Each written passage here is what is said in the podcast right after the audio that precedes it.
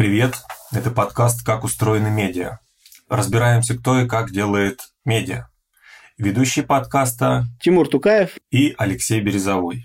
Наш первый выпуск посвящен запуску бренд-медиа. Мы поговорим о планировании бренд-медиа, когда и кому они нужны, с чего начать, как собрать команду, выстроить экономику, поставить правильные цели и отслеживать эффективность. У Алексея большой опыт в запуске разных медийных проектов, поэтому говорить будет он, а я позадаю вопросы. Ну что, тогда для начала расскажи о себе, где работаешь, какими проектами занимаешься. Сейчас я главный редактор журнала «Про дело». Это бренд-медиа, который делается по заказу Дела Банка. Параллельно я делаю еще несколько контентных проектов, которые, как говорится, пожелали остаться неназванными, и преподаю на журфаке МГУ. В целом так. Слушай, ну понял, спасибо. Давай тогда начнем сразу с места в карьер. Подскажи, вот что, по-твоему, такое вообще бренд-медиа? Чем бренд-медиа отличается от корпоративных блогов или пабликов в каких-то соцсетях? И насколько, например, те же паблики в соцсетях могут служить в качестве бренд-медиа? Слушай, ну формальный признак бренд-медиа – это отдельное доменное имя. Но, конечно, формальными признаками все не исчерпывается. Вообще корпоративный блог, как правило, начинается с сайта компании, то есть расположен на домене бренда, и в корпоративном блоге всегда ограниченное количество форматов. Как правило, это какие-то новости компании и рассказы о продуктах. Это, в общем, скучная и интересная история, из которой вырастает бренд-медиа, но которая не аналогична корпоративному бренд-медиа. Корпоративный блог по большей части приходит брендированный трафик, и поэтому бренды и делают отдельные медиа на отдельных доменах, чтобы собирать трафик, который никак не связан с их брендом, с их продуктами. Вот. Медиа на отдельном домене выполняют задачу привлечения новых пользователей лучше. Поэтому паблики в соцсетях вполне могут быть бренд-медиа.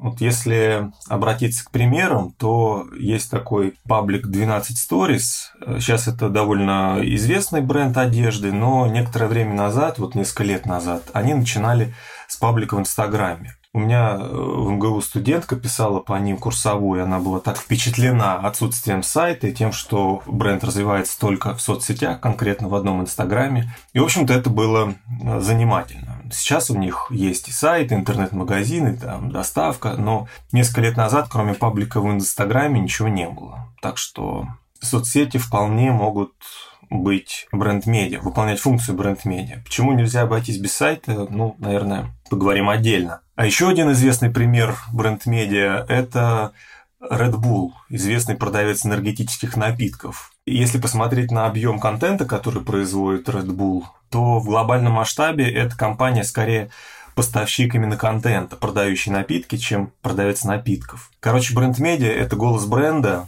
и точка сборки контента. Получается, бренд-медиа, да, там три, можно сказать, признака. Первый – отдельный домен, второй – это определенная точка сборки контента, и третий, что бренд-медиа в первую очередь привлекает не брендированный трафик, а трафик по какой-то конкретной теме, ну или по набору тем. Да. А тогда давай посмотрим, кому нужны вообще бренд-медиа, кому они не нужны, как понять, что компании пора запускать бренд-медиа, или что ей не пора его запускать, и стоит обойтись блогом или каким-то небольшим присутствием в соцсетях. Ну, здесь бренд-медиа вырастает из бизнесовых задач, это чисто бизнесовая история, и тут нет никаких ограничений на отрасль, на тематику, то есть нельзя сказать, что каким-то брендом нужны медиа, каким-то не нужны. Тут скорее ситуация основывается на маркетинге. Если у компании уже высокая стоимость традиционного маркетинга, выжжена аудитория, очень дорого обходится каждый лид, то бренд-медиа нужно. Если высокая конкуренция, если запуск новых продуктов происходит, если длинный цикл сделки и нужно множество касаний, то во всех этих случаях бренд-медиа помогает компании решать свои бизнесовые задачи. И если говорить о ситуациях, когда можно обойтись без бренд-медиа, то не нужно запускать бренд-медиа, потому что они есть у конкурентов, да, или потому что они есть у лидеров рынка, или потому что хочется, как, знаешь, периодически приходят заказчики, которые начинающие стартапы, там, поднявшие несколько раундов, которые там уже нашли трекшн, у них начались продажи, они такие: мы хотим бренд-медиа.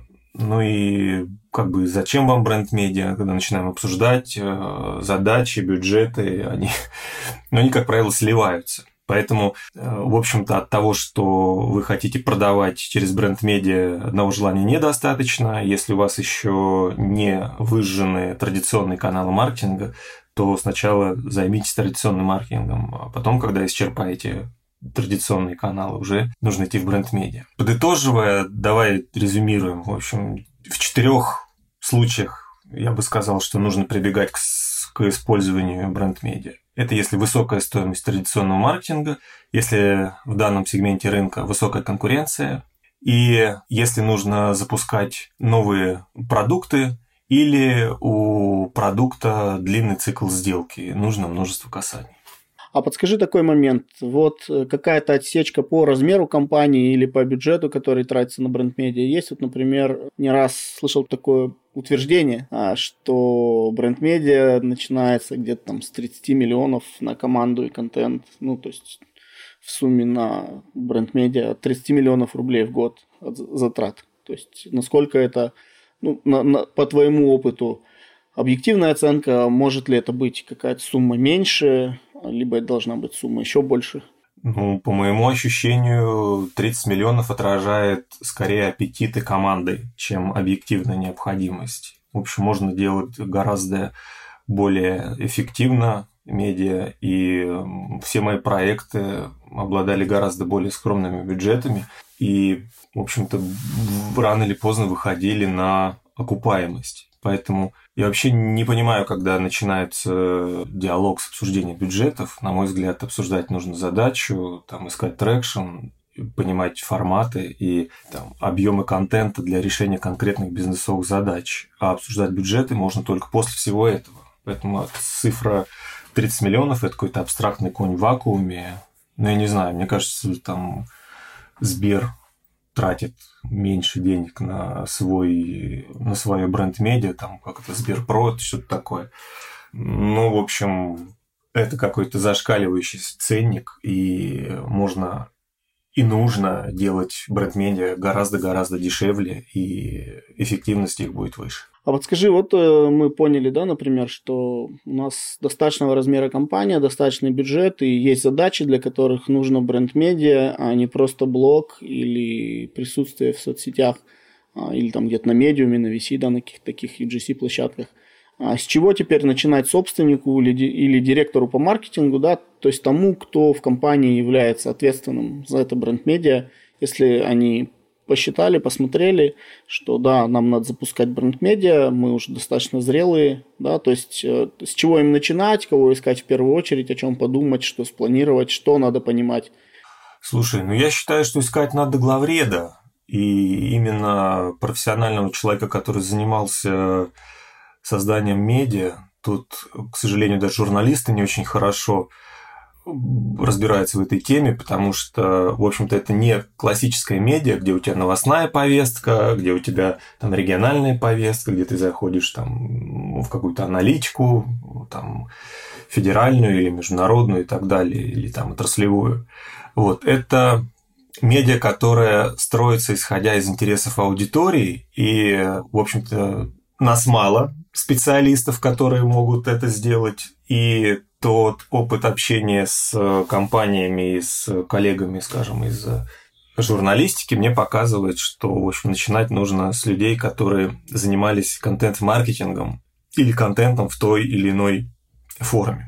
То есть, когда собственник или директор по маркетингу загорелся идеей, то надо искать главреда. А основная сложность состоит в сборе команды. Потому что команда, в общем-то, решает или не решает задачу, и заказчик формулирует задачу, а главред предлагает решение. И если мэтч происходит, то бренд-медиа появляется. А мэтч происходит, когда заказчик устраивает способ решения задачи, а главреду комфортно работать с этим заказчиком. Под комфортом в данном случае я понимаю химию, драйв и оплату. А подскажи, а где таким собственникам искать такого главреда? И второй момент, как понять, что он профессионал? Потому что, может быть, в резюме записано, что хорошее портфолио, что в таких-то проектах был, но не факт, что он их поднял, и он их тянул, может быть, он их портил, но ведь это так не поймешь, если, например, с конкретными людьми не пообщаешься, которые его деятельность курировали.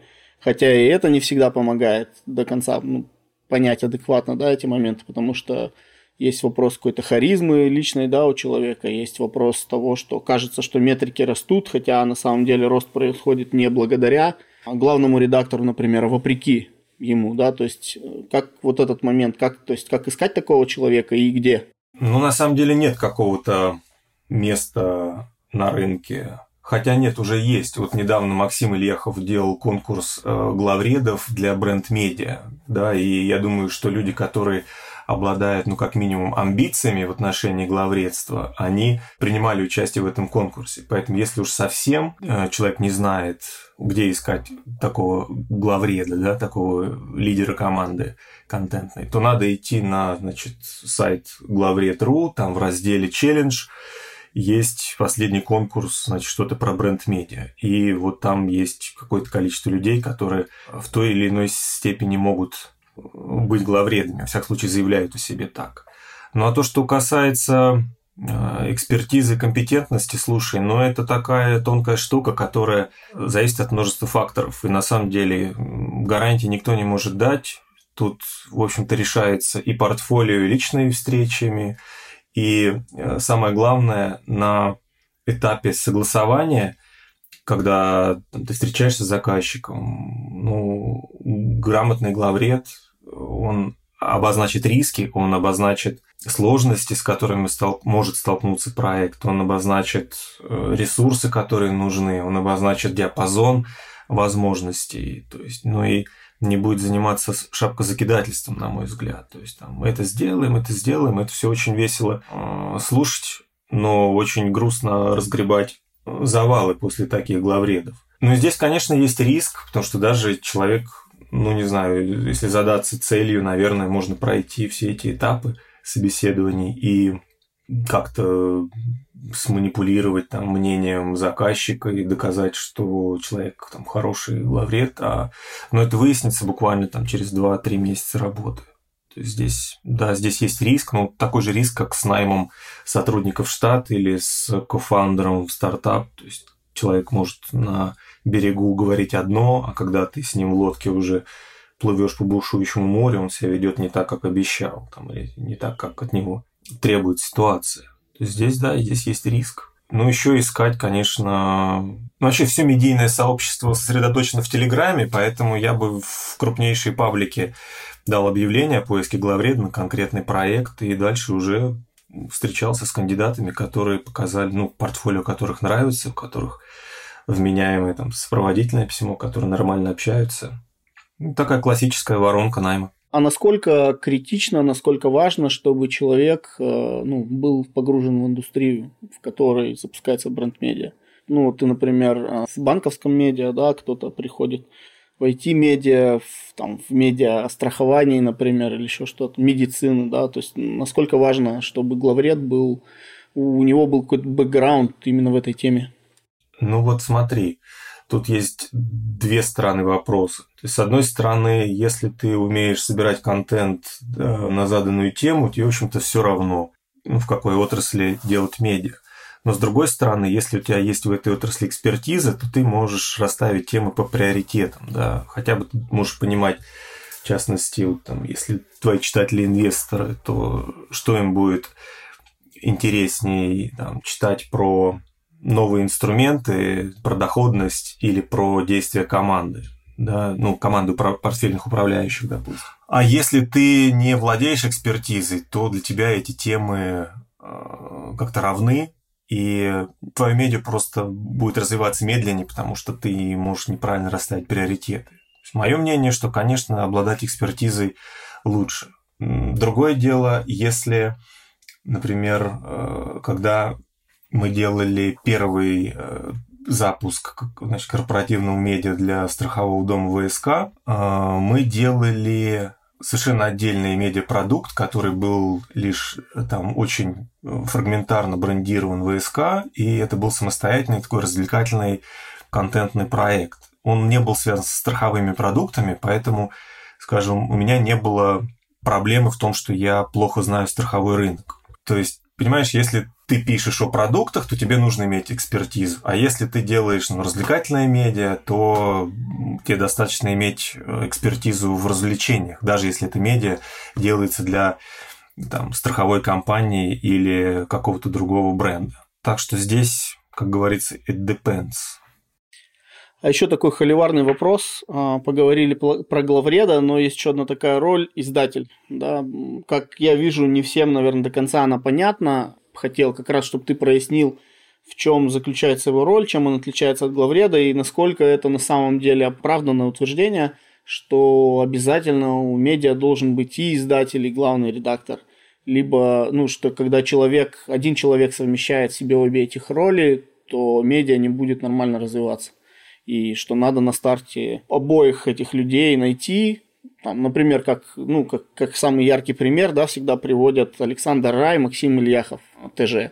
Да, там действительно видно даже по тому, как ТЖ развивался на начальном этапе, что Александр Рай явно там достаточно сильно вложился, и его вклад был очень важным. Да, именно благодаря их синергии, и тому, что заказчик был достаточно адекватный и дал им определенную творческую свободу, проект выстрелил. Ты и сам ответил на этот вопрос. Я тут придумал дурацкую метафору, чтобы ей не пропадать, я уж ее приведу. Если сравнить бренд-медиа с грузовичком, который, развозит посылки по адресам, по адресам живет наша целевая аудитория, то главный редактор, он отвечает за то, чтобы в кузове грузовичка всегда была нужная продукция, а издатель отвечает за то, чтобы грузовичок доехал до всех адресов. Как правило, главред во многих медиа выполняет функцию издателя, и здесь уже история про специализацию. Если ты пытаешься сидеть на двух стульях, то ты как-то сидишь не очень хорошо на одном и не очень хорошо на другом. А есть два подхода тоже к набору, найму команды на бренд-медиа. Своя команда внутренняя, которая относится к компании, либо аутсорсинг, то есть когда отдается какому-то бюро, либо какой-то компании, которая профессионально занимается контентом. Там все знаем примеры Палиндром, Мамихлопинатана, которые... Почили в Бозе. Да? Они же закрылись. Интересно, то есть команды, которые запускают, и организуют весь этот поток контента, берут издательские функции, дистрибуцию на себя полностью. Какой из этих подходов, в каких ситуациях, на твой взгляд, оправдан, и какой, может, на твой взгляд, лучше? Конечно, по определению аутсорс дешевле. То есть, если у бренда стоит задача попробовать, пощупать этот инструмент и получится, не получится, давайте подождем полгода. Если мы оставим за скобками вопрос ожидания, в общем, давай вернемся к нему чуть позже, то команда на аутсорсе всегда будет дешевле. Просто в силу того, что ты берешь людей в штат, это ты получаешь административную нагрузку, ты получаешь плюс 50% к зарплатному фонду, видимо, налогов, еще какие-то издержки внутренние. А если ты отдаешь на аутсорс, все мои проекты я веду через ИП, и это всего 6% плюсом к ценнику, это по определению дешевле. И плюс еще, я не знаю, как ребята строят, проект, мой подход заключается в том, что все мои проекты это реализуются по принципу одного окна. Одно окно – это главред. То есть ко мне все вопросы по поводу трафика, по поводу конверсии, по поводу охватов и каких-то косяков, которые могут быть и могут не быть. Но в этом еще простота для заказчика, которую, в общем-то, я реализую за счет своих средств. Все вопросы заказчик решает с одним человеком, и все ответы тоже дает один человек. И нет такого, что это не я, это Петр, а Петр в отпуске, а кому он поручил, а никому, а что ж такое. И, в общем, принцип одного окна и снижает и административные, и налоговые издержки. Поэтому мой подход в том, что аутсорс проще и дешевле. А внутренняя команда тогда в каких случаях может выигрывать, если она, на твой взгляд, если она может выиграть? Когда она является блоком корпоративного маркетинга, когда компания строит контент-маркетинг как один из блоков своих маркетинговых активностей и понимает, что это взаимосвязанные блоки, и не ждет от бренд-медиа окупаемости и каких-то независимых результатов в чистом виде. Да. Как правило, она всегда ждет окупаемости результатов, но когда это в маркетинге считается в общем котле, это выглядит немножко по-другому, чем это считается отдельно. Здесь, если компания занимается таким широким фронтом, то можно и нужно встраивать контентную команду в штат. Ну вот мы, например, нашли главного редактора, либо еще издателя, да, либо пока только главного редактора. А как теперь нужно собирать команду и какая команда вообще нужна бренд-медиа на старте? То есть как отбирать ключевых сотрудников, переложить ли это все на главного редактора или подключать свои HR-отделы, да? То есть что с этим делать? Как быть с командой? Слушай, ну это зависит от объема задач, да. Как правило, не знаю, у меня есть пул авторов с определенным запасом, скажем так, что я могу прийти там, в какой-то проект, связанный там, с бизнесом, IT, предпринимательством, финансами, и быстро достаточно начать производить контент. Либо могу начать там масштабироваться, да, удвоить, утроить объем производимого контента достаточно быстро. И в этом смысле у нормального главреда есть запас таких авторов.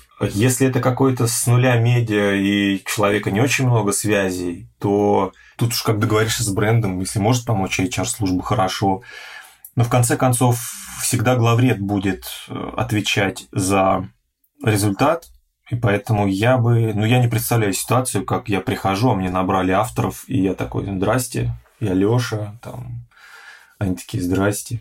То есть вообще очень много зависит от химии, и иногда потому, как человек говорит тебе здрасте, да, ты уже понимаешь, что там ты с ним не сработаешься. Ну, я понимаю. Ну, не всегда, но бывает так, что вот прям... Здрасте, до свидания, как в том анекдоте. Вот. То есть это больше вопрос про химию. И если ты хочешь заниматься проектом, то будь добр, там, посмотри на каждого человека, там, глаза ему загляни, как-то не только посмотри на текстики. Потому что у меня были случаи, когда человек показывал нормальные тексты, когда он нормально себя вел на собеседовании. И мы такие начинаем работать, он какую-то чушь приносит откровенную, которую я перерабатываю, рассказываю. Я вообще люблю вот это дело там, с авторами возиться, там как-то выстраивать, помогать им расти, потому что это прекрасно. Вот те многие авторы, с которыми мы ходим из проекта в проект, они, там, я им помог вырасти, они мне благодарны, я им благодарен. Мы там с полуслова друг друга понимаем, это прекрасная совершенно ситуации. Вот. И есть другие люди, которые все было хорошо на старте, мы начинаем работать, а они такие другими становятся.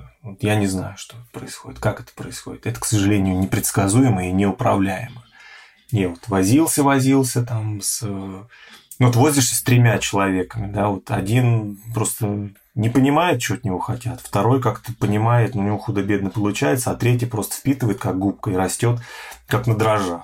Ну и угадайте, с кем, кто остается в команде, а кто уходит. Так что так. Ну и мой лайфхак – это брать всегда 2-3 автора лишних, то есть, как дополнительных, понимая, что часть авторов отвалится в ходе реализации проекта. Это нормально.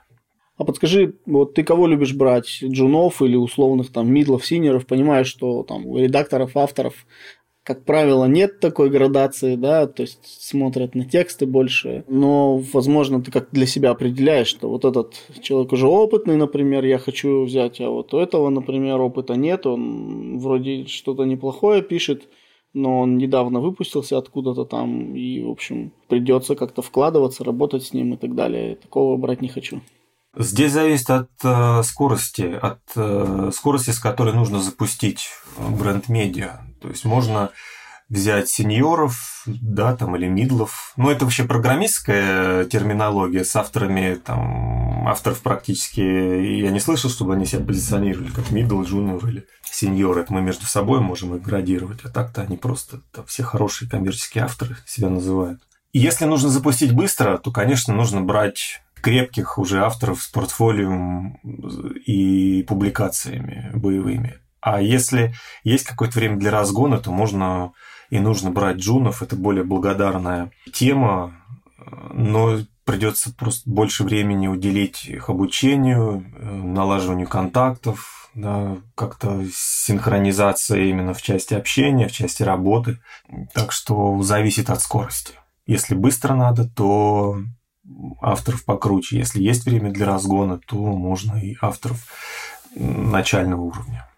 А вот если возвращаться обратно к команде, да, то какие роли ты ищешь? Например, возьмем, например, проект, в котором у нас там, каждый день выходит по паре материалов. Да, в месяц порядка 40, например, материалов мы выдаем. То есть не новостушек маленьких, а каких-то там более-менее полноценных текстов, да, там от 4000 знаков, условно. Будешь ли ты искать линейных редакторов под себя, да? Будешь ли ты искать отдельно дизайнеров, еще какие-то роли, аналитика, например, и так далее? То есть как состав функциональной команды какой предпочитаешь? Давай, да уж, приземлим тогда проект, предположим, что 40 материалов, да, пускай будет какой-нибудь финансовая компания, там, да, white label. Для 40 материалов в месяц нам потребуется где-то порядка 5-8 авторов. Среднее время подготовки статьи нормальное, спокойное, да, где-то 3-5 дней. Я себе отдаю отчет, что можно писать быстрее, но быстрее сказывается на качестве материалов. Поэтому мой подход заключается в том, чтобы брать чуть больше авторов и давать им чуть меньшую нагрузку, чтобы они спокойно справлялись с дедлайнами, параллельно имели какие-то другие проекты, где они могут проветривать голову, и в целом это давало им хорошую мотивацию работать. То есть они не выгорают у меня, я там не сижу у них на голове, и в целом получается хороший результат. Это базовый уровень производства контента. Для 40 материалов, конечно, нужен линейный редактор, как минимум один, в идеале еще шеф. Да, если бюджет позволит, я бы взял шефа, который отсматривал бы там на выходе материалы. Но, в принципе, можно обойтись без шефа. Очень хорошо корректор, но, в принципе, можно обойтись и без корректора. Там, прогоняешь через орфограммку все тексты, включаешь это в рабочий процесс, и там на корректоре можно сэкономить по-хорошему. Или по-плохому, да. По-хорошему корректор нужен, но если бюджет ограничен, можно без корректора. Но без кого нельзя обойтись, это без аналитика и без иллюстратора. Иллюстратор, естественно, мой подход заключается в том, что стоковые фотографии – это отстой, и это просто стыд испанский, когда ты видишь одни и те же фотки, повторяющиеся на разных сайтах.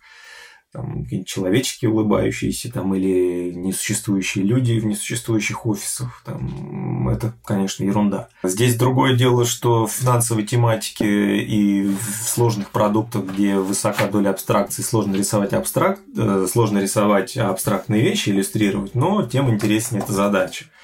И аналитик, который подсказывает, следит за трафиком, следит за каналами, следит за тем, как происходит рециркуляция пользователей на сайте. Это просто правая рука, без которого нормальная медиа, не только бренд-медиа, не существует. Вот, это уже верхний уровень медиа. Вот 3 уровня. Базовый уровень – это редакторы, пишущие, да, авторы. Второй уровень – это редактор и в идеале шеф-ред с корректором. И управленческий уровень 3 – это главред и аналитик, либо издатель с аналитиком. Тоже зависит от бюджета. Подскажи такой момент. До старта медиа надо ли проводить какие-то исследования? Как вообще подходить к выбору названия, да, к выбору тематики, рубрикатору и так далее? Аудитории, на которой она будет рассчитана. Вот эти моменты как закрывать лучше? Как они закрываются в индустрии? За созданием бренд-медиа обращаются большие бренды, у которых уже, как я сказал, либо выжжено таргетингом рекламное поле, либо у них проблемы с... не проблемы, а, скажем так, затруднения уже в классических каналах маркетинга. Поэтому у них есть и аватары, и CGM, да, эти Customer Journey Map по каждому сегменту. И, в общем-то, без этих вещей я не представляю, как можно начать медиа. Можно, конечно, сформулировать в виде гипотезы, потом подумать, почему же материалы не заходят, там, возвращаться к глубинам интервью, да, как-то разговаривать с пользователем, собирать долго и мучительно, значит, интересы через комментарии или вообще портрет пользователей с комментариев. Ну, когда к тебе приходят хейтеры и твой контент не заходит, там угадайте с 3 раз, какие будут комментарии. Вот, поэтому я не представляю, как можно запустить бренд-медиа без аватара, аватаров, сегментов целевой аудитории и продуктовых CGM-ов. То есть, когда это есть, сразу видно проблемы, которые нужно решать, видны места, где нужно бустить коммуникацию, видны дыры, которые нужно закрыть. А подскажи такой момент тогда. У нас есть исследование, да, есть какая-то команда. Что мы делаем дальше? Составляем рубрикатор, пишем контент-стратегию, редполитику, планируем каналы дистрибуции, определяем ключевые метрики. Как вот эти все вещи мы выстраиваем? Слушай, ты сейчас затронул несколько вещей, которые находятся, ну, на разном уровне, а именно все, что ты перечислил, там рубрикатор, канал дистрибуции, редполитика, это там и метрики, это все входит в контент-стратегию. В общем-то, стратегия – это такая базовый документ, который объединяет вообще все, что касается медиа. Что мы делаем, для кого, как, с какой целью, как мы считаем, как мы оцениваем результаты, да, какой мы используем tone of voice, там, по каким каналам мы это дистрибутируем. То есть контент-стратегия – это базовый документ, который нужно делать после того, как заказчик обозначил ЦА и сказал, вот какие проблемы есть в реализации продуктов или задачи, не проблемы, а задачи, да. Окей, то есть ключевой документ, который должен появиться, да, перед стартом бренд-медиа, это контент-стратегия. Да. А можешь описать вот свой подход к ее проработке? Может быть, какие-то бенчмарки с рынка привести, каких-то известных проектов? Да, слушай, я могу даже показать пример контент-стратегии, который я делал для HeadHunter, и этот пример лежит у меня в блоге. Давай положим ссылку в профайл. Да, в описании добавим ссылку, супер. В описании добавим, там можно будет прям посмотреть и использовать это как форму. Вот. Причем я пошел к ребятам в HeadHunter, там мы договорились, о каких вещах мы там говорим публично, каких не говорим, то есть там вся информация используется с разрешения HeadHunter. И там получился довольно объемный документ, причем только для одного сегмента. Потому что сегментов было много, как минимум 4, и я сделал только для одного. И, в общем-то, вот все туда включает. И рубрикаторы, и объем контента, и порядок дистрибуции, контент-план, и метрики, которые предположительно показывали бы эффективность данного медиа. И без этого документа просто бессмысленно начинать работу, потому что ты не поймешь, ни сколько людей тебе нужно, ни сколько денег на этот объем, ни там, что тебе нужно из ресурса для охватов, которые ты запланировал. Так что контент-стратегия, да, базовый документ. Единственное, вот про редполитику я бы сказал отдельно, что это, конечно, документ, которого не должно быть в начале. И я слышал эти истории, что, да, напишите нам редполитику. Редполитика – это когда ты работаешь с авторами, они делают одни и те же ошибки в части того, как они обозначают полезное действие продукта для аудитории. И ты понимаешь, что они видят это не так, или с другой стороны, или неправильно. И ты типизируешь эти ошибки и показываешь в редполитике, как их правильно... Значит, какой подход правильный, как правильно раскрывать вот эту задачу, как правильно ее решать. То есть редполитика – это не про запятые, кавычки, и длинные, короткие тире. Редполитика – это про коммуникацию с аудиторией. Вот. А то, что ее с точками или ее без точек – это дело десятое уже, нужно вам. Важно это ее с точками. Пишите ее с точками. Но вообще это дело десятое. Вот ты сказал, получился достаточно объемный документ. А можешь примерно в 4 страницах подсказать, сколько это примерно получилось? Слушай, я могу навскидку, там, по-моему, страниц 14 было. ну, может, ну давай, чтобы не врать, но страниц 10 я скажу. И это для одного сегмента, то есть умножить на 4 сегмента, это где-то 40 страниц А4, вот там, ну, 12-13 шрифтом. Ну, нормально, да, объем, в принципе. Я примерно смотрю по своим контент-стратегиям, которые делал. Выходило, да, примерно так же. А ты в контент-стратегию зашиваешь какие-то планы и KPI, там, либо OKR, да, какие-то показатели, которых планируешь достичь там, в течение полугода, года, например, 3 лет. Какие-то вещи отражаешь там? И какие метрики ты, как правило, ставишь как ключевые? Да, это можно включать в стратегию, можно делать отдельным документом, но, в общем-то, заказчик всегда говорит, какую задачу ему нужно решить, и ты ему говоришь там, с учетом той конверсии, которую можно предположить на старте, как будет решаться эта задача, какие нужны метрики для этого. Поэтому, да, это можно прописать и в стратегии, и в отдельном документе. Здесь уже, знаешь, это несущественно. А какие метрики вот ты обычно ставишь как ключевые? То есть, какие метрики, по-твоему, должны быть самыми важными на старте? Может быть, они, конечно, не меняются со временем, но вот именно на старте на что больше всего надо обращать внимание, на какие показатели смотреть? То, что касается метрик, я бы рекомендовал, я использую подход, который анализирует не метрики охватов, а метрики внимания. То есть время, которое пользователь проводит на странице, циркуляция пользователей на сайте, глубина доскролла, количество реакций. То, как пользователь вовлечен в контент, потому что, собственно, вовлечение и удержание внимания пользователя – это то, ради чего бренды заводят собственные медиа. Поэтому здесь все метрики, которые показывают вовлечение читателя и его активность с контентом, да, его взаимодействие с контентом, они ставятся во главу угла. Но главная метрика, ключевая метрика любого бренд-медиа – это конверсия. То есть это всегда лидогенерирующий инструмент для брендов. В этом надо все признаться. Это не про делать мир лучше там, и не про белое пальто там, благочестивой журналистики. Это про то, как решать бизнес-задачи клиента.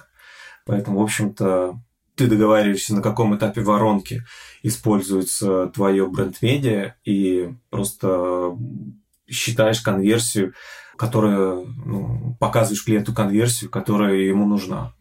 А такой момент, может быть, он провокационный покажется тебе, да, или там, не захочешь отвечать на вопрос.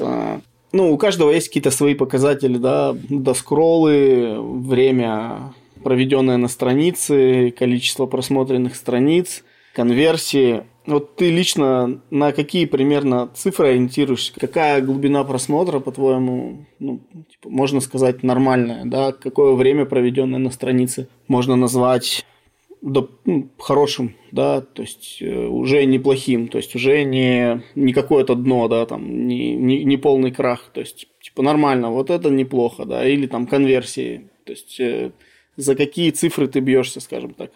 Давай, не называя брендов, да. То, что касается глубины доскролла, мы всегда делаем несколько целей в Google Analytics с анализом доскроллов, значит, 25, 50, 75 и 95%. И я смотрю, чтобы глубина доскроллов, чтобы динамика была положительная, чтобы порядка больше половины читателей опускалось до 75%, то есть доскролливало 2/3, да, сколько? 3/4 статьи. Вот. Что это значит? Это значит, что читатели достаточно вовлечены, чтобы дочитать практически до конца. У нас хорошие показатели по этой метрике, там уж можно назвать небольшой секрет дела банки, потому что мы придумали такую штуку, как саммари, который мы заканчиваем в каждую свою статью.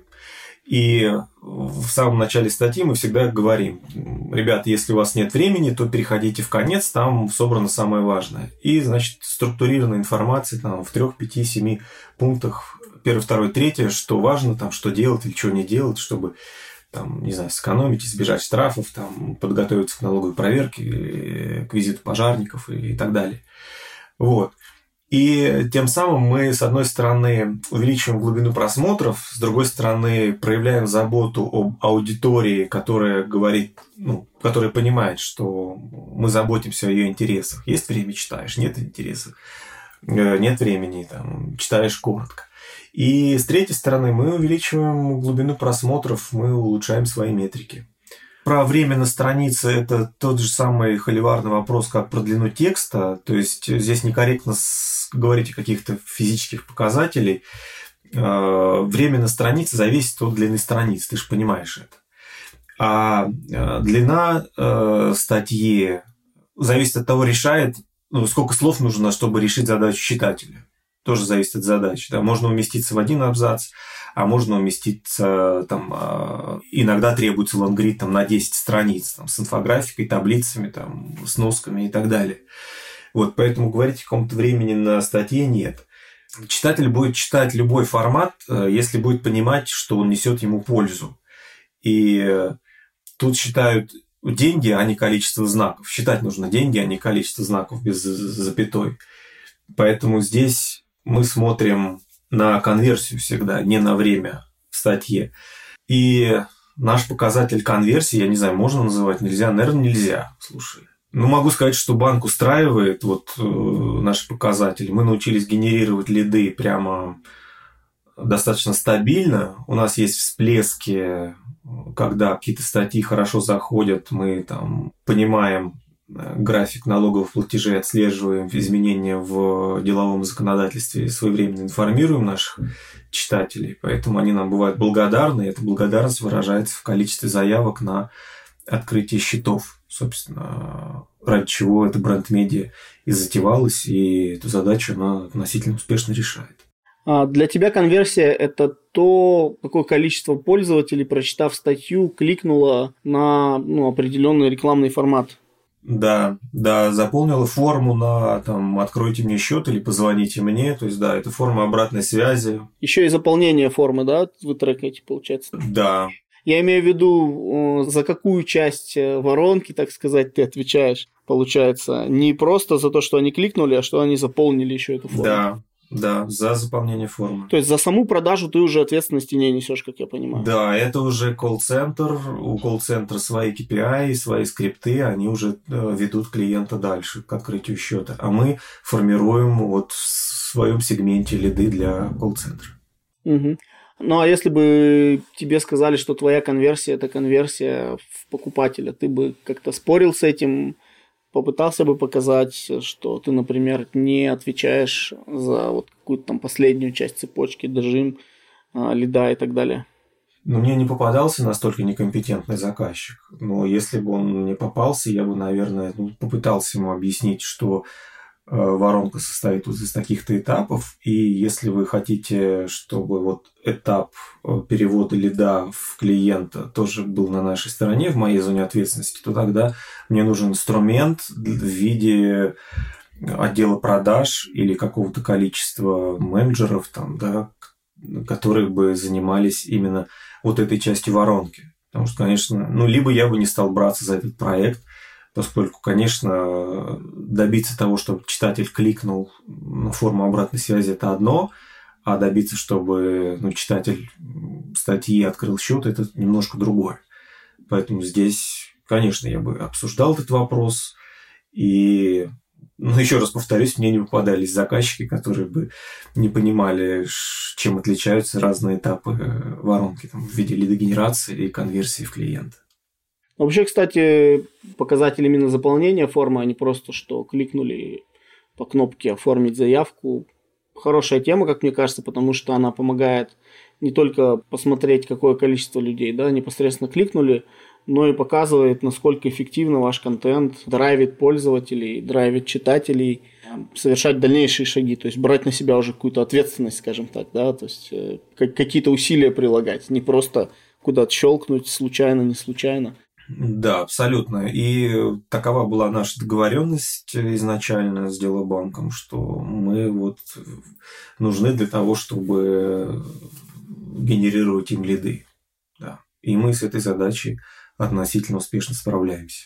А вот по-твоему, насколько сильно стоит доверять команде и в какие вопросы на старте надо вникать, а в какие не надо? Когда я говорю о доверии команде, я имею в виду со стороны внутреннего, да, или внешнего заказчика, который решил, что ему нужно бренд-медиа и нанял команду во главе с главным редактором, издателем и так далее. То есть вот со стороны заказчика, насколько сильно надо доверять команде на старте, и то есть, какие дела необходимо лезть самому, в какие дела надо вообще не касаться, да, то есть полностью отдавать команде на откуп, и на какие моменты обращать особое внимание и постоянно обсуждать там, с главным редактором, например, контролировать. Но в какие вопросы лезть заказчику? Что ему вникать, какой заголовок поставить или как лид составить? Я думаю, что заказчику глупо лезть под капот, и обычно это выглядит как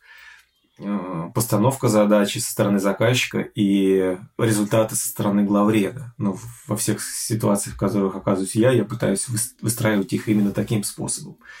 Я беру все на себя и спрашивают с меня, и я сам отвечаю за результат. Как бы, если косячат мои сотрудники, да, если мы там что-то не то сделали, то перед заказчиком краснею я, исправляю я, отвечаю я. Доверять ли команде? Ну, во-первых, зависит от портфолио, во-вторых, от вот этой химии, которая выясняется на этапе обсуждения проекта.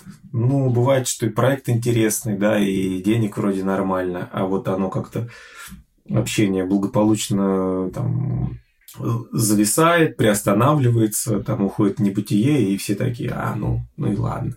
Поэтому хочешь работать, доверяй, не доверяешь, не работай. Здесь, мне кажется, очень просто все.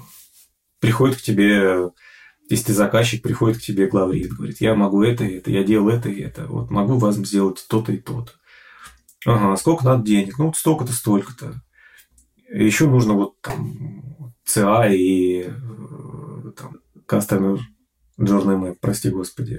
Ну, вот тебе на. Ну, хорошо, значит, будем делать так-то и так-то. Да, нам нравится, окей, поехали.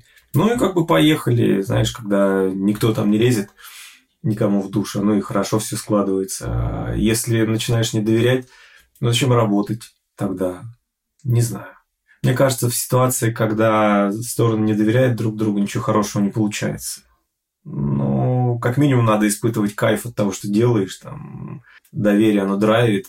И потом, ну, к сожалению, работать без ошибок невозможно. Я не в смысле злонамеренности, а в том смысле, что, ну, там, если у тебя нет корректора, у тебя обязательно там окажется, что где-нибудь не там стоит запятая, тебе на висе об этом обязательно напишут, да. То есть это может увидеть руководитель там, департамента и сказать, как же так? И ты такой, ай-яй-яй, блин. Все, на виси там через 2 дня нельзя поменять ничего в статье, да, и у тебя вечно будет тот позор несмываемый там в виде отсутствующей запятой там висеть. Но да, это бывает, и ну что с этим сделать? Ничего. Влияет это на доверие? Если да, то плохо. Если заказчик вменяемый получает нормальные результаты, то ему должно быть пофиг, какие там заголовки, лиды, правильно или неправильно расставлены запятые. Выполняет задачу бренд-медиа? Выполняет. Все остальное на совести главного редактора. Я первый заинтересован в том, чтобы запятые стояли правильно, там, депричастных оборотов не было, глагольных существительных, ну, и так далее. Но если я где-то что-то просмотрю, ну да, это, с одной стороны, мой косяк, но если задача выполняется, то и хрен бы с ним, с этим косяком. Поэтому доверие, да. Доверие – важный элемент работы. Если его нет, лучше не работать. Давай теперь посмотрим в сторону контента, да, то есть то, чем мы ежедневно занимаемся. Расскажи о своем подходе к планированию форматов, рубрик, сетки публикаций и вообще составлению контент-плана. Как ты над ними работаешь, по какому принципу отбираешь темы, материалы, например, на месяц или там, на год какие-то намечаешь темы, события, о которых будешь писать. Смотришь ли на конкурентов, SEO и так далее. Ну, контент-план мы используем такой двухчастный. То есть мой подход заключается в том, что у контент-плана есть статичная часть, где мы на основании SEO, да, и трекшена интересов с интересами пользователей понимаем, там, что им может быть полезно с точки зрения ведения бизнеса, да, или с точки зрения там, управления финансами, как для финансовых компаний мы делаем. И регулярно, равномерно, спокойно делаем контент, исходя из поисковых запросов. Подвижная часть плана заключается в том, что есть специальный человек, который отсматривает изменения, и по мере их появления он эти изменения, значит, машет красным флагом, значит, здесь будьте внимательны, здесь будьте осторожны, вот там поменялся порядок бухучета, вот изменились там какие-то правила налогообложения, вот изменились там правила маркировки товаров, и эти изменения мы стараемся отслеживать оперативно. То есть, в общем-то, ничего сверхъестественного тут нет. На конкурентов нет, мы не смотрим на конкурентов, мы смотрим на наших пользователей и смотрим на динамику их интересов в Google Trends и Wordstat, Яндекс. Это достаточные инструменты для того, чтобы спланировать такую базовую часть контент-плана. А то, что касается рубрик, это, в общем-то, ну что такое рубрика? Это направление, в котором сфокусирован какой-то объем читательского интереса. Да?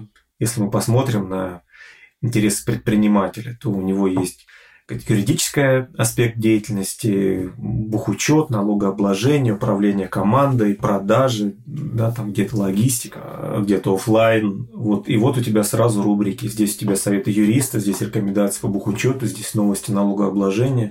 То есть в этом смысле все очень просто, и я не думаю, что нужно делать что-то сложное, там, метафоричное и призывать к изменению мира. Как раз у меня есть обратный опыт. Мы, когда начинали журнал, мы приглашали там и психологов, и каких-то тренеров мотивационных, да, и, значит, чтобы лучше вести бизнес, энергичнее, там, вот это все. И предприниматели успешных, они рассказывали там про свой опыт. И вот эти все штуки заходили гораздо хуже, чем статьи про изменение там, формы справки о... Я там даже выговорить не могу этот номер, да, но вот изменился порядок заполнения этой справки, или там изменился порядок заполнения платежных поручений для там, казначейских платежей. И, короче, вот это вот скучнейшая, на мой взгляд, там, зубодробильная статья про бухучет заходит лучше, чем статьи про там, психологические нормы предпринимательства. Понимаешь? Поэтому здесь не нужно что-то изобретать и спасать мир. Здесь надо посмотреть реально, чем руководствуется читатель, твой сегмент аудитории в своей деятельности и помочь ему делать это быстрее, дешевле, там, менее затратно. А ты каким-то образом, ну, планируя контент, планируя рубрики, намечаешь для себя, что, например, есть какая-то аудитория, да, ну, там, основная, да, которая является потребителем контента и особо ни на что в этой жизни не влияет, да, в индустрии. То есть они являются потребителем твоего контента, пользователями твоего блога, да, и, соответственно, там, например, та же статья про справку заходит очень хорошо, все классно, супер. Но есть аудитория, которая, ну, скажем так, является более, может быть, прокачанной, что ли, более искушенной. И, может быть, в какой-то степени представители этой аудитории являются какими-то лидерами мнений. Делаешь ли ты специально какой-то контент для них, чтобы не только, ну, привлекать непосредственно людей на сайт, но еще и формировать определенную репутацию своего медиа и, соответственно, бренда, который за этим медиа стоит, в глазах более такой какой-то искушенной аудитории, в общем, ну, назовем ее более искушенной, такой, более серьезной, может быть. Ну, если в терминах, например, опять же, айтишных говорить, да, что, например, делать контент не только там для джунов, мидлов, но и там senior, CTO, да, и какие-то такие топовые позиции. Нет, мы не делаем этого, потому что где-то я встречал статистику, что, значит, предпринимателями являются вообще лидерами, да, способными к инновациям, к изменениям являются 5%, ну, там плюс-минус 5% от вообще населения планеты Земля. То есть ты работаешь для того, чтобы быть хорошим в глазах этих 5%, или для того, чтобы твоими клиентами стала часть из 95%. Мы работаем для того, чтобы сделать клиентами нашего заказчика вот, тех людей, которые относятся к 95% нормально, спокойно работающих предпринимателей. И мы не гонимся за лидерами мнений, и у нас нет задачи, чтобы нас там кто-то похвалил, или там упомянул, или еще что-то. Нет, мы выполняем задачу по генерации лидов, заказчик устраивает темп, с которым мы это делаем, и, в общем-то, мы знаем, как сделать, да, мы там потихоньку формируем, учимся формировать комьюнити и собираемся масштабировать этот опыт, но это отдельное направление, которое нужно отдельно развивать, управлять, и мы в настоящее время этим не занимаемся. Я не думаю, что это критично для именно эффективности бренд-медиа. Это критично для бренда, который решает задачи по управлению имиджем бренда. Там, где тебе нужны все эти речи, аварнесы и всякая всячина, которая касается бренд-менеджмента, там ты работаешь с лидерами мнениями, инфлюенсеров, но это уже не совсем бренд-медиа, это больше в сторону пиара, и тут можно сделать перекрестные какие-то вещи с пиар-службой, но все равно это отдельное направление, которое касается именно имиджа бренда. Здесь в бренд-медиа прозаичные задачи, и надо себе давать в этом отчет. Это не про космос, это про ходить пешком по земле. SEO как-то учитываешь в планировании тем, и каким образом работаешь над оптимизацией статей, если работаешь, и вообще дает ли это какой-то буст? Слушай, мы не работаем с пост-оптимизацией, да, я знаю, что многие ребята через полгода, да, когда затихнет кривая чтение, они обновляют структуру ЗАГИ, это дает дополнительный приток, но мне кажется, это немножко трата времени. Не впустую, честно говоря, нам не хочется тратить на это ресурс. Мы, безусловно, смотрим на количество запросов по той тематике, которую мы видим интересно нашей аудитории, и выбираем семантику с большей частотой запросов. Но это элементарная математика, да, если как заполнить платежное поручение, у тебя 100 тысяч просмотров в месяц, а как правильно кататься, как правильно вкручивать лампочки в офисе, 2000 запросов, то, конечно, мы поставим статью со 100 тысячами запросами вперед, и если как правильно менять лампочки в офисе важна, то мы дадим эту тему обязательно, но приоритет у нее будет 2, 3, 5 и так далее. А сначала мы сделаем то, что принесет нам больше охвата и даст большую конверсию. А какие-то дескрипшены, тайтлы, насчет этих вещей как-то заморачиваешься? Конечно. А как без этого? Я даже не представляю. В общем-то, если у тебя не заполнены метатеги, то тебя просто хреново будут видеть поисковики, а без этого все идет на смарку. Да, у нас даже Google Doc, в котором авторы сдают тексты, имеет базовый блок типовой, да, где у нас прописываются все метатеги. То есть ты даже как-то меня удивил. Не-не-не, я как раз, чтобы ты рассказал, как ты с этим работаешь и так далее. Да, это базовое... Для меня это не новость. Я понимаю,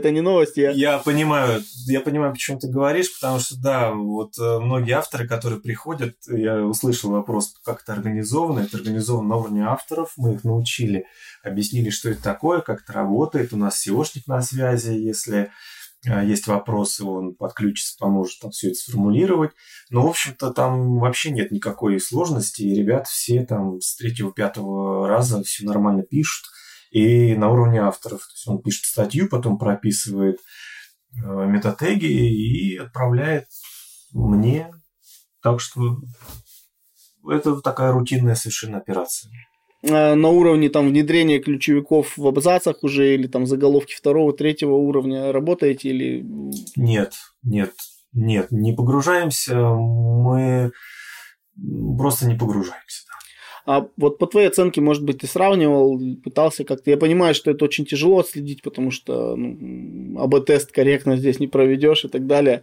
То есть, может быть, где-то замечал, замерял примерно, то есть, может быть, какой вклад вот такая SEO-работа способна вносить в трафик медийный. Имеется в виду не сколько поискового трафика всего генерится, да, а, может быть, замечал примерно, очень какие-то примерные данные, да, там на уровне там, пара процентов или там 20%, насколько способны вот эти штуки повысить поисковый трафик. Да, я считаю, что SEO обязательно к использованию, и не использовать его страшно. Я немножко затронул этот вопрос, когда говорил, что мы в первую очередь публикуем статьи с большим количеством запросов месячных. И здесь та история, которая у нас была с, значит, душеспасительными статьями на тему предпринимательства и скучными запросами по поводу заполнения платежек, она очень наглядно показывает, что не надо никого учить жизни там, и заниматься бизнесом, а надо просто помогать этот бизнес делать. Что тебе нужно? Справку? Вот заполни платежку, вот платежка. Там реквизиты изменились казначейские, вот как правильно их заполнять. И мне, честно говоря, страшно экспериментировать, как-то отказываться от SEO, просто в силу того, что я понимаю, что показатели обязательно упадут. В общем, тут даже, мне кажется, не нужны никакие ни А, Б тестирования, просто никакие тестирования не нужны. Да, интересно. Слушай, а подскажи, вот как ты выстраиваешь аналитику на старте медиа? То есть, какие инструменты системы аналитики используешь, какие фичи в них используешь, цели ставишь, за какими метриками следишь и, может быть, как-то допиливаешь аналитику в процессе. Например, есть отличия в том, как трекают разные параметры Google Analytics и Яндекс.Метрика. То есть, какую-то кастомную настройку ты проводишь, чтобы они одинаково это мэтчили, или ты смотришь только одну из них, и, может быть, какие-то BI-системы используются, там, Excel-ка и так далее? Нет, мы работаем в рамках Google Analytics практически со всеми проектами, и у меня очень хорошие партнеры из IT-эдженси, которые помогают нам заниматься аналитикой. Мы выстраиваем достаточно тонкую систему, которая, с одной стороны, показывает, самый главный показатель – это количество конверсий, а с другой стороны показывает нам еще кучу дополнительных метрик, о которых мы говорили, да, и время на странице, и глубина доскроллов, и количество охвата и так далее. Я не представляю, как можно работать без хорошего веб-аналитика, и я сам не концентрируюсь на том, чтобы делать какие-то инструменты веб-анализа руками. Для этого есть веб-аналитики, которым я говорю, нужны вот эти метрики. Они говорят, как их можно посмотреть. Мы их там дублируем частично в Яндекс.Метрике, потому что, да, по-разному они оценивают с Google Analytics там разные показатели, но в целом это всегда направлено на решение конкретной задачи, которая конкретным заказчикам ставится. Каких-то кастомных настроек или типовых здесь нет.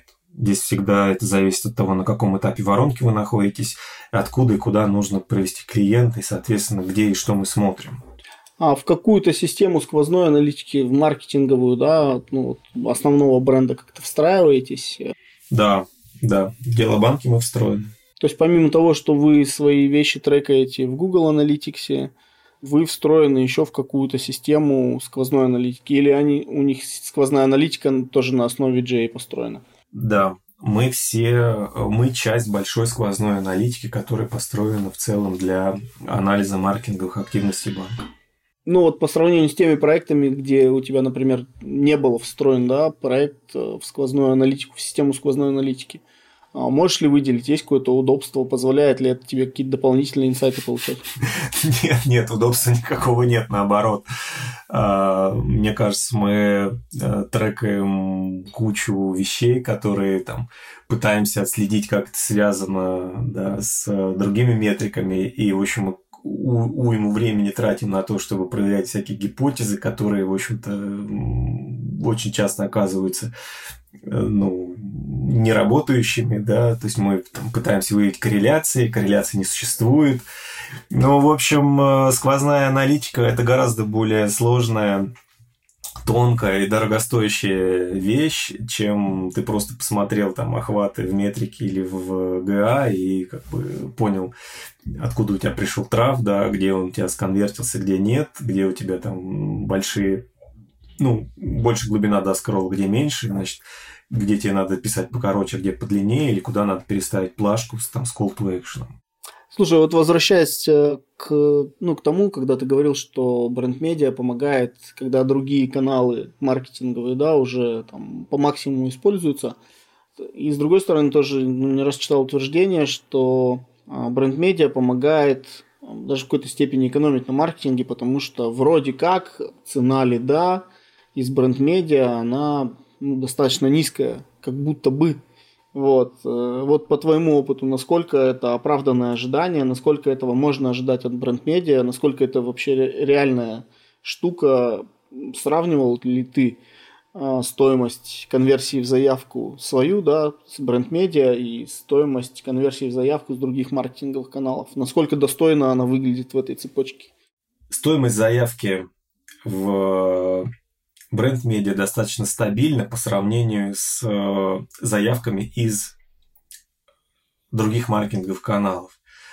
Это зависит от того, ведутся ли какие-то медийные кампании, да, маркетингом или нет. Если медийные кампании ведутся, то стоимость заявки снижается в целом по всем каналам. И по медийным, и по маркетинговым, по всем.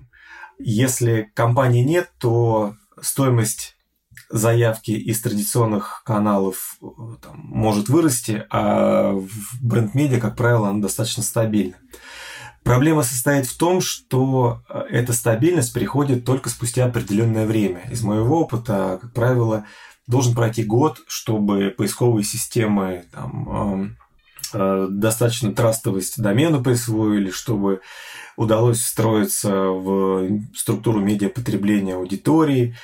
И если заказчик не готов ждать этот год, то мы получаем типичную проблему, когда через 3 месяца или там, полгода заказчик говорит, где лиды, да, где продажи. И, в общем, ситуация схлопывается, как говорится, не начавшись. Но если удается договориться с заказчиком о каком-то продолжительном периоде ожидания, и заказчик понимает, что это не прихоть там, главреда, не компетентность команды, а устройство той медиа-среды, в которую мы пытаемся втиснуться, да, с перенасыщенностью контента, то все, как правило, заканчивается благополучно. А подскажи, пожалуйста, раз уж заговорили про год, да, про ожидания и так далее. И ты говорил, что на старте лучшие метрики вовлеченности, внимательнее просматривать, но все же мы понимаем, что трафик тоже важен, да? Количество просмотров, визиты и так далее. И вот ты делаешь медиа, да, мы стартовали, и трафика нет. Куда нам бежать, что делать, что смотреть, как это дело фиксить? То есть наверняка ты, достаточно многих проектах участвовал, и с такой ситуацией сталкивался, да, когда кажется, что да, конечно, мы должны год выждать, прежде чем мы станем показывать результаты, но между тем уже что-то надо показывать. Окей, значит, если у нас нет времени ждать год, и там, нам не удалось сразу попасть, нащупать нерв аудитории, там, цинично в него клюнуть своим медиаклювом и получить какой-то охват, то, значит, то, что нужно сделать, то, что делаю я иду к экспертам. Я иду к коллегам, к другим экспертам, да, к товарищам, говорю, а вот гляньте, вот все ли так. Часто помогало обращение к техническим экспертам. Такие сложные системы дистрибуции, как Google Discover или там, Google News, достаточно тонко настраиваются, там достаточно одного где-нибудь там непоставленного крыжа или там неснятой метки, чтобы там Google News не видел твой контент в принципе. Поэтому здесь я бы начал даже с технической стороны, все ли правильно работает с точки зрения железа, то, что называется, да, правильно ли настроены там вообще метатеги, есть ли разметка по схеме орг, есть ли там правильно настроены RSS-фиды, куда они настроены, если они настроены. Если нет, то, конечно, это надо настраивать. То есть, значит, следующий этап, нужно бежать в дистрибуцию, проверять, в тех ли каналах мы ищем аудиторию, да, значит, может быть, есть какие-то неочевидные каналы. Если мы там думаем, что у нас есть аудитория в Яндекс.Дзен, и там вроде бы есть все, да, мы туда идем, у нас там нет конверсии, там есть охваты, но очевидно, что нужно менять каналы дистрибуции и искать какие-то, может быть, меньшие по объему, но более конверсионные с точки зрения результатов. Потом еще очень хорошо помогают глубинные интервью. Надо прям идти к аудитории и спрашивать конкретных людей. Вот для финансового бренда, который я упоминал, да, мы начинали, это управляющая компания, и мы начинали, финансовая управляющая компания, мы начинали писать про доходность инструментов, вот, про пользу для кармана аудитории. И, в общем, отклик был такой слабый, откровенно говоря. И я настоял, чтобы мне дали возможность провести интервью с крупными клиентами этой компании. И выяснилось, что им интересно не про доходность, а про компетенцию специалистов, которые управляют их капиталами. То есть они хотели понимать, как эти люди принимают решения, почему они покупают те или иные бумаги, с кем они встречаются там, из менеджмента компании, чьи бумаги они покупают, как они там, ездят они в Бразилию на переговоры с Министерством финансов, когда покупают бразильские бонды, или не ездят. И, в общем, там мы их интересовали совсем другие вещи, чем те, которые мы предполагали на старте. И когда мы поняли, что их интересует, мы перестроили там контентную политику, и, соответственно, отклик стал кратно лучше. Ну и, значит, что еще? Если, опять же, трафа нет, надо попробовать сделать коллабы с известными медиа, инфлюенсерами, там, пойти на конференции, порассказывать там, где аудитория встречается на отраслевых, значит, площадках. Да, вот. Если есть база, то попушить, может быть, клиентов либо письмами, либо прям рассылками, либо просто пушами.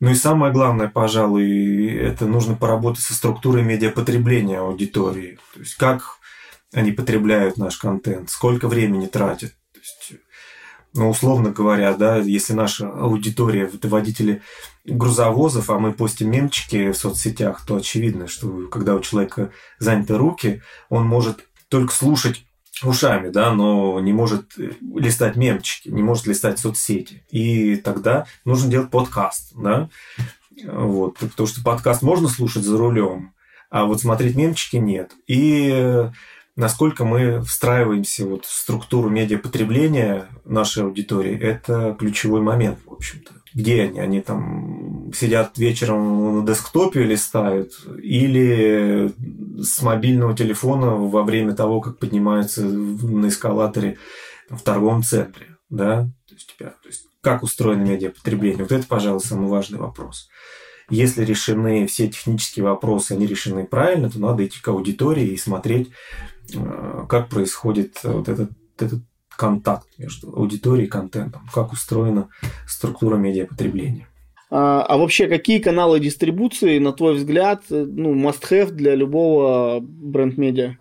Если верхний уровень говорить про дистрибуцию, то она у нас решается вот на том моменте, когда мы ищем трекшн с аудиторией, да, вот эти наши точки касания, точки сцепления, то есть где мы бустим контакт аудитории с брендом, где мы помогаем пользователям решать какие-то задачи. И когда мы имеем аватар пользователя и его CGM, мы понимаем, где, в каких каналах мы должны с пользователем взаимодействовать. Нет такого, что если вы запускаете бренд-медиа, вы должны быть там в Фейсбуке, Инстаграме, там на VC, в Дзене. Там. Нет. Потому что магазин там, одежды должен иметь одни каналы дистрибуции, ресторан другие, там, производитель керамики третьи, IT-компания там, четвертые. И говорить о том, что какой-то есть маст для дистрибуции, ну, это значит неэффективно использовать свои ресурсы. Маста никакого нет, маст – это присутствует на тех площадках, где есть твоя аудитория.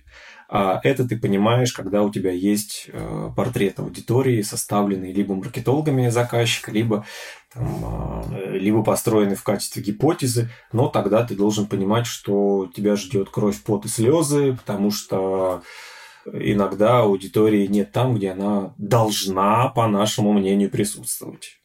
Да, вот читал твой курс о том, как создавать бренд-медиа, и там, по-моему, у тебя прям на несколько писем, да, должно было растянуться вопрос обсуждения дистрибуции. То есть сам по себе вопрос достаточно объемный. Да, там 2 письма: платные каналы и бесплатные каналы. Причем бесплатных каналов гораздо больше, чем платных. С платными там все понятно, рекламные кабинеты разных платформ контентных, да, Facebook, Instagram, ну и так далее, мы их все знаем. Вот. А бесплатные каналы, да, это очень много UGC-платформ, где можно постить контент, форумов, где присутствует отраслевая аудитория, корпоративных блогов, не корпоративных, а отраслевых блогов, типа там Хабр, да, вот, которые must для IT-тематики. Вот. И, собственно, все это упирается, опять же, в историю с медиапотреблением аудитории, где она тусует. В вопросе определения канала дистрибуции – это вопрос формирования портрета аудитории, портрета клиента, портрета пользователя.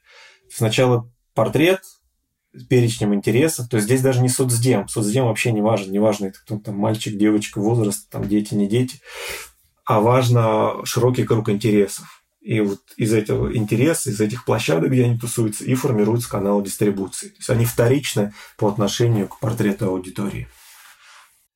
Слушай, последний вопрос, он уже, наверное, касается не столько запуска бренд-медиа, сколько конкуренции, да, скажем так. Каково, вот я хотел всегда узнать, у тебя как-то все не подворачивался случай, каково это делать банковская медиа, когда уже есть Тинькофф журнал, да, когда есть там модуль банка, по-моему, дело, да, называется, если я не ошибаюсь. Вот, то есть, когда есть такие проекты, которые, ну, постоянно там обсуждают, обсасывают в тусовке и на них там смотрят, да, снизу вверх с широко открытыми глазами и ртами. Слушай, ну, мы совершенно не боимся конкуренции, потому что, несмотря на прекрасные позиции этих бренд-медиа, есть и другие сегменты аудитории. Я вижу как минимум 4 сегмента. Во-первых, это хейтеры брендов, которые по каким-то причинам не хотят работать с этими брендами. Да? Ну, там, может, не хейтеры, но по каким-то причинам люди вот, там, не хотят иметь дело с данным брендом. Второй сегмент – это клиенты, которым эти же бренды отказали. То есть, есть масса клиентов, я тебя уверяю, которым отказал в обслуживании Тинькофф банк, Модуль банк и, там, скажем, вполне возможно подобрать этих клиентов с рынка. Есть новые клиенты, те, кто становится просто предпринимателями, те только начинают вести бизнес, они выбирают банк. И у нас есть целая контентная вертикаль, которая рассказывает, как начать бизнес, там, как правильно начинать платить налоги, как там оптимизировать свои затраты и так далее. И люди, которые открывают счета у нас, это тоже частично это новые предприниматели, которые только становятся предпринимателями. Это еще один сегмент. Ну и не надо забывать, что в России живет 140 миллионов человек. Я не знаю охват Модуль банка, да, но ТЖ говорят, что сейчас у них 13 миллионов человек в месяц.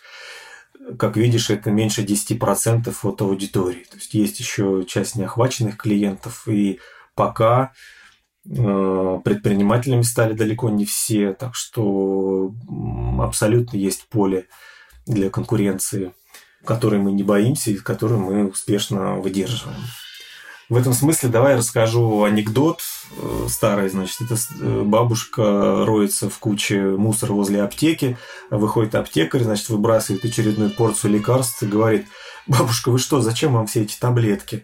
Они же все от совершенно разных болезней. Она отвечает: милок, каждая таблеточка свою болезнь в теле найдет. Ну, так и медиа. В общем-то, каждый бренд медиа может найти своего читателя, клиента для своего заказчика. И задача в том, только чтобы правильно определить портрет аудитории, способы помочь аудитории и реально помогать. Слушай, классно. Спасибо большое за разговор. И, наверное, все-таки финальный вопрос.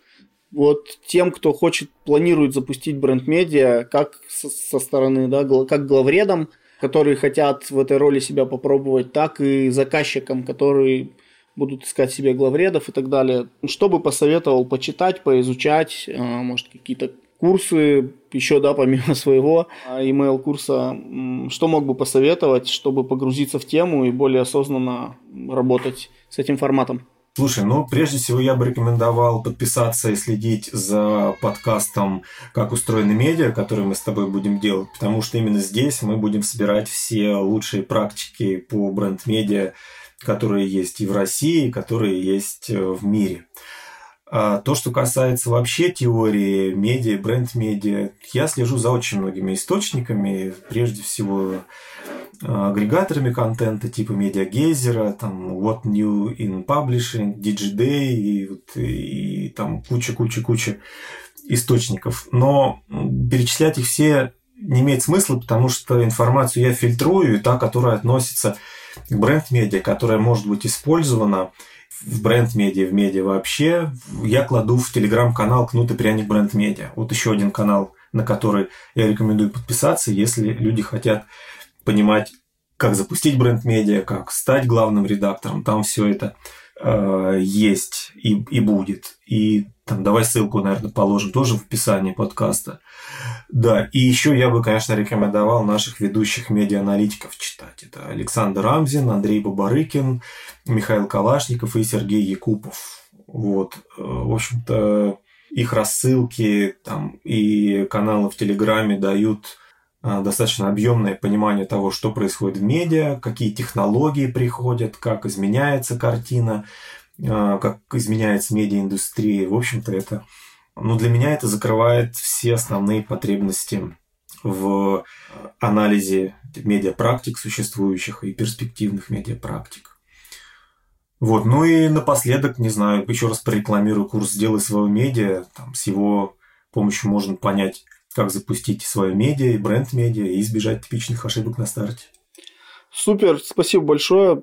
Было интересно про дистрибуцию, особенно блог. Меня всегда интересует про трафик, про аналитику. Вот, надеюсь, что слушателям будет полезен наш подкаст. Подписывайтесь на нас в соцсетях, на сервисах, где можно слушать подкаст. Пишите комментарии, оставляйте свои пожелания, обратную связь. Будем очень рады. Спасибо, Алексей. Спасибо, Тимур. Спасибо. Всем пока. Всем пока. Увидимся через 2 недели. Смотри, не обмани. Постараюсь.